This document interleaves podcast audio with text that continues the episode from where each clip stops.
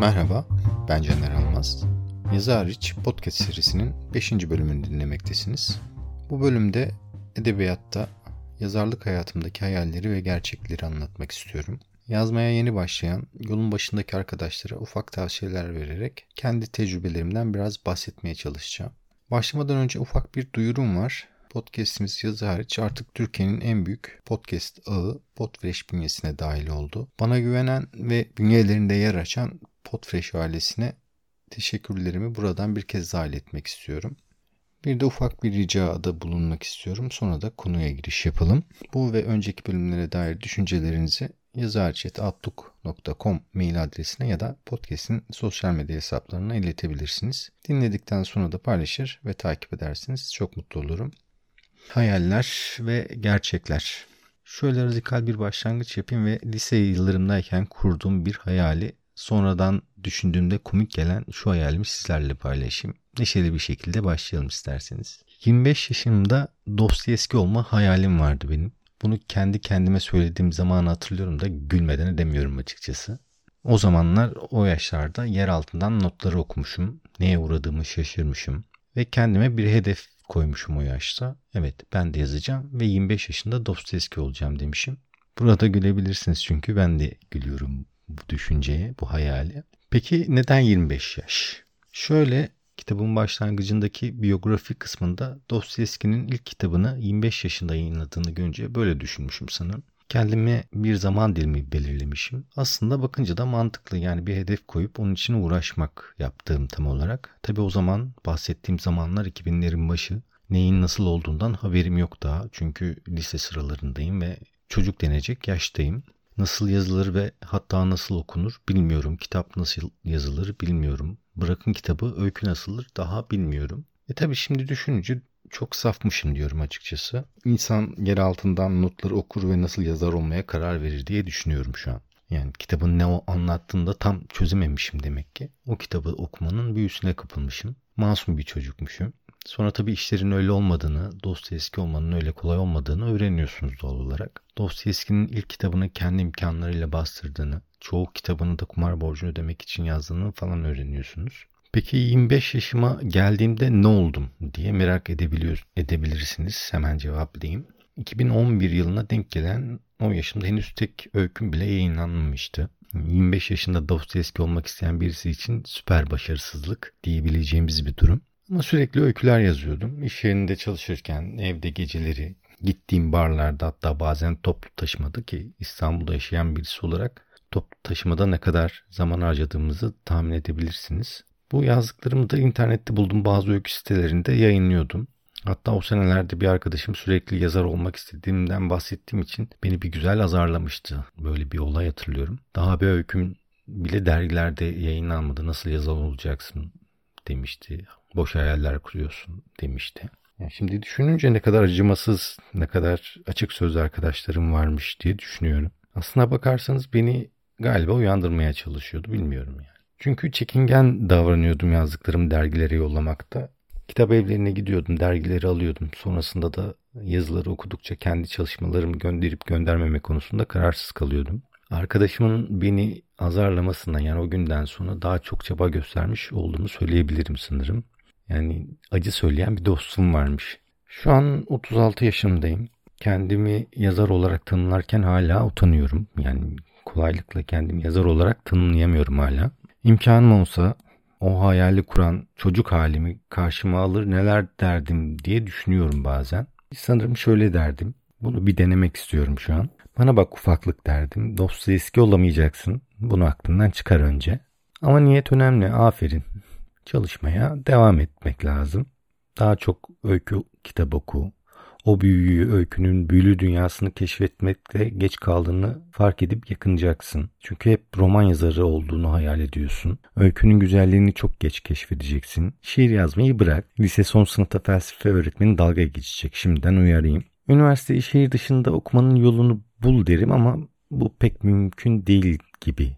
Neyse bu konuyu açmayalım. Başından geçen şeyleri çok sık kullanıyorsun yazdıklarında. Onları yazmayı, anlatmayı deneme. Öyle yapma. Dostoyevski okudukça onun gibi yazmaya, Orhan Pamuk okudukça onun gibi yazmaya, Ayfer Tunç, İhsan Oktay Yanar ve diğer Tüm sevdiğin yazarlar gibi yazmaya çalışacaksın. Başkaları gibi yazmaya çalışma. Başka sevdiğin yazarlar gibi olmaya çalışma.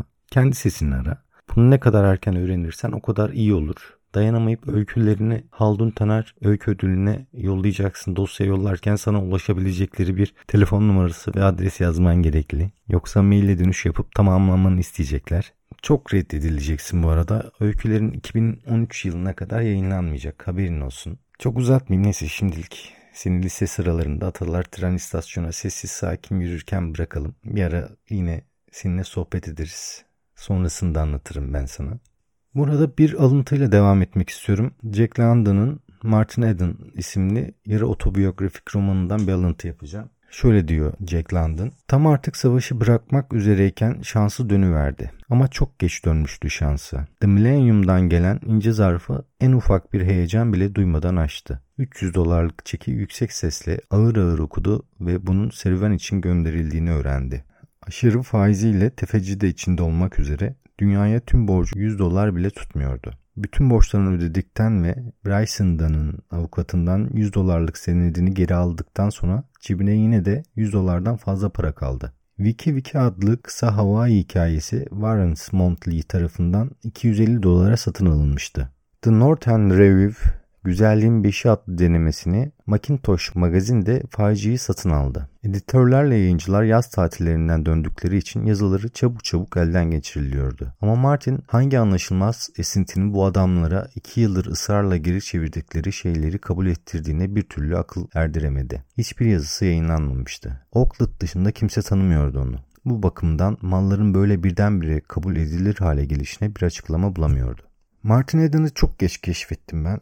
Çok güzel bir roman. Okumayanlar için iyi niyetle öneriyorum bu romanı. Konusu şöyle kısaca değineyim konusuna. Toplumun alt tabakasından denizci bir karakter Martin Eden toplumun üst sınıfından bir kadına aşık oluyor ve e, aşık olduğu kadının dahil olduğu topluma, sınıfa kendini kabul ettirebilmek için de bir değişim çabasına giriyor. Yazar olma hayaliyle bir yolculuğa çıkıyor. Bunu anlatan uzunca ve çok çetrefilli bir hikaye. Martin Eden'ın yazılarının kabul görüp yayınlanana kadar yaşadıkları, sonra talihi döndükten yazıları yayınlanmaya başladıktan sonra kendini kabul ettirmek istediği sınıfın aslında ne kadar ikiyüzlü bir topluluk olduğunu keşfetmesinin yanı sıra yazarlık serüveninde iki sene içerisinde yazdığı ve hiçbir yayınlanmamış olan çalışmaların meşhur olduktan sonra nasıl basılmak için kapışıldığını aktarması açısından bu yolculuktaki arkadaşlara ciddi çıkarımlar sunacağını düşündüğüm güzel bir roman bu. Bu kitaptan neden bahsettiğime gelelim. Bir değişim dönüşüm hikayesi. Evet ama bunun ötesinde yazmanın ciddi çalışma, emek harcanmasını anlatan bir hikayesi var Martin Eden'ın. Martin'in kendini geliştirmek için aç kalmayı göze alarak yaptıklarını, kendini kanıtlamak için günlerce sayfalarca yazması, hiç vazgeçmeden yayınlanması umuduyla yazdıklarını, cebindeki son kuruşa kadar temin ettiği posta pullarıyla dergilere yollaması, yazmaya çalışan herkeste bir ortaklık duygusu uyandıracak. Çünkü yazıları ve dosyaların yayınlanması umuduyla hepimiz o müjdeli haberi verecek mailleri bekledik. Aslında Martin Eden'ın bir konuda şanslı olduğunu düşünüyorum. Çalışmalarının yayınlanmayacağı haberini postanın geri dönüşünden ya da yayıncının cevabından öğreniyor. Bunun ülkemizde böyle olduğunu söylemek mümkün değil. Şunu burada söyleyebilirim. Türkiye'deki edebiyat dergilerinin çok büyük bir bölümü kendilerine yollanan eserlerin yayınlanmayacağına dair maalesef bir bildirimde bulunmuyorlar. Bu bir gerçek maalesef, üzücü bir gerçek. Şunu da söyleyebilirim. E, edebiyat dergileri haricinde kalan kısım için şunu da söyleyebilirim. Çoğu yayın evi kendilerine gönderilen dosya sayısının çokluğundan dolayı gelen eserlerin tamamını okuyamıyor. Yani siz onlara bir e, yayınlanması umuduyla öykü ya da roman dosyası ya da şiir dosyası yolluyorsunuz. Fakat onlar sizin iletmiş olduğunuz dosyanın tamamını okuyamıyorlar. Bu üzücü bir şey. Çünkü öyle bir zamanı yok orada çalışan insanların. Öyle bir zaman dünya üzerinde yok. Onlara hak veriyorum bu açıdan. Bu nedenle değerlendirme süreleri de iyi ihtimal, en iyi ihtimal en az 3 ayı buluyor. Daha öncesinde cevap alabilen dostlarımız kendilerini şanslı hissedebilirler. Ben Yaşamakları 2017 yılında yazmaya başladım ve 2018 yılında yazmayı bitirdim. 2021 yılına kadarki seneler içerisinde kaç kere reddedildiğimi bilmiyorum. Yani saymadım bunu. Ki ben öykü kitabı yayınlanmış birisiydim. Bir ihtimal daha umutlu oluyorsunuz bu nedenle. yazmış olduğunuz roman daha önce kitabı çıkmış bir yazar olduğunuz için daha kolay yayınlanacağını hayal ediyorsunuz. Maalesef öyle olmuyor. Öğrendiğim en temel şeylerden birisi yazarlık çabasında öğrendiğim en basit şeylerden birisi beklemeyi öğrenmeniz gerekiyor. Sabretmeyi öğrenmeniz gerekiyor. Öyküm yayınlansın, öykü dosyam yayınlansın hepimiz istiyoruz. Romanım çıksın hepimiz istiyoruz. Ama bunlar isteyince olmuyor. Keşke öyle isteyince gerçekleşebilen şeyler olsa. Şimdi yeni romanıma çalışıyorum. Yazmaya devam ediyorum. Yazma sürem, sürecim ne kadar sürecek bilmiyorum. Ne zaman tamamlayacağımı da bilmiyorum.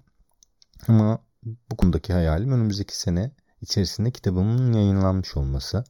Bir de şunu söylemem gerekiyor. Edebiyat dünyası daha doğrusu Türkiye'de yayıncılık dünyası çok büyük bir dünya değil.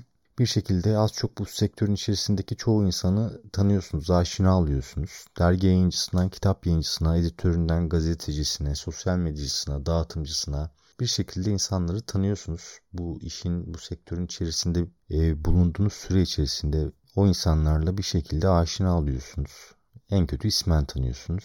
Şu sıralar elimde okudum Oya Baydır'ın Sıcak Külleri Kaldı romanında şöyle bir tabir var. Hatta oradaki alıntıyı sizlere okumak isterim. Sosyalizmin insanın içerisine işleyişiyle alakalı bir tanımlama. Şöyle diyor Oya Baydar romanda. Kurt bir kez içine düştü mü artık iflah olmazsın. Sosyalizme giriş bedava, çıkış pahalıdır. Kurdu içinden çıkarmak için ya kimilerinin yaptığı gibi kendini, bütün değerlerini tümüyle inkar edeceksin, içini kazıyacaksın ya da nerede olursan ol, ne kadar dönersen dön, ömür boyu sakat kalmayı, hastalığın her an tekrarlanması tehlikesini göze alacaksın.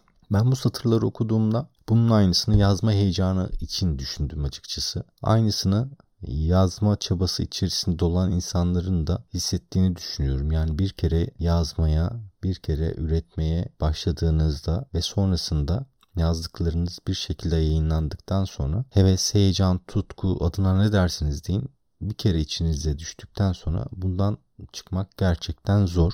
Bu yüzden yazmaya dahil hayal kurmanın kötü olmadığını düşünüyorum. Yazıyorsanız bence hep bir hayaliniz olsun bir hedefiniz olsun ve bu hayallerin, hedeflerin peşinden koşun. Çünkü kendi var ettiğiniz bir metnin o metni okuyanın içinde doğurduklarını bir kişiden bile duymuş olmanız manevi olarak inanılmaz bir şekilde tatmin sağlıyor size. Şimdi şu gün, şu yaşta hayallerim neler? Neler hayal ediyorum? Neler olmasını umut ediyorum? Öncelikle 40 yaşıma kadar 2 ve 3.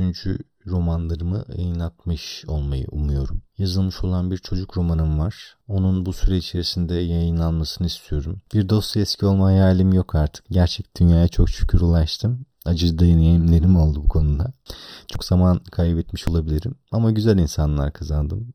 Yazarak para kazanma hayalim var ama bu gerçekçi değil bunun da farkındayım. Keşke mümkün olsa ülkemizde maalesef çok satan bir yazar değilseniz bu mümkün değil. Ama böyle olmasını çok isterim yani yazarak para kazanmış, kazanabilmiş olmayı. Sonuçta sanırım daha gerçekçi hayaller kurmayı öğreniyoruz.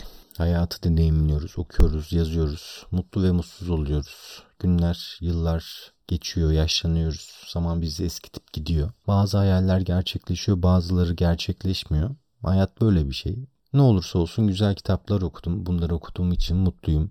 Bunlar hayallerimin içerisinde yer almıyordu ama hayallerime ulaşabilmem için bana yardımcı olacak şeylerdi kitaplar. Ve bundan sonrasında okuyacağım kitaplar için de heyecanlıyım. Umarım sizler de böyle heyecanlar taşıyorsunuzdur içinizde.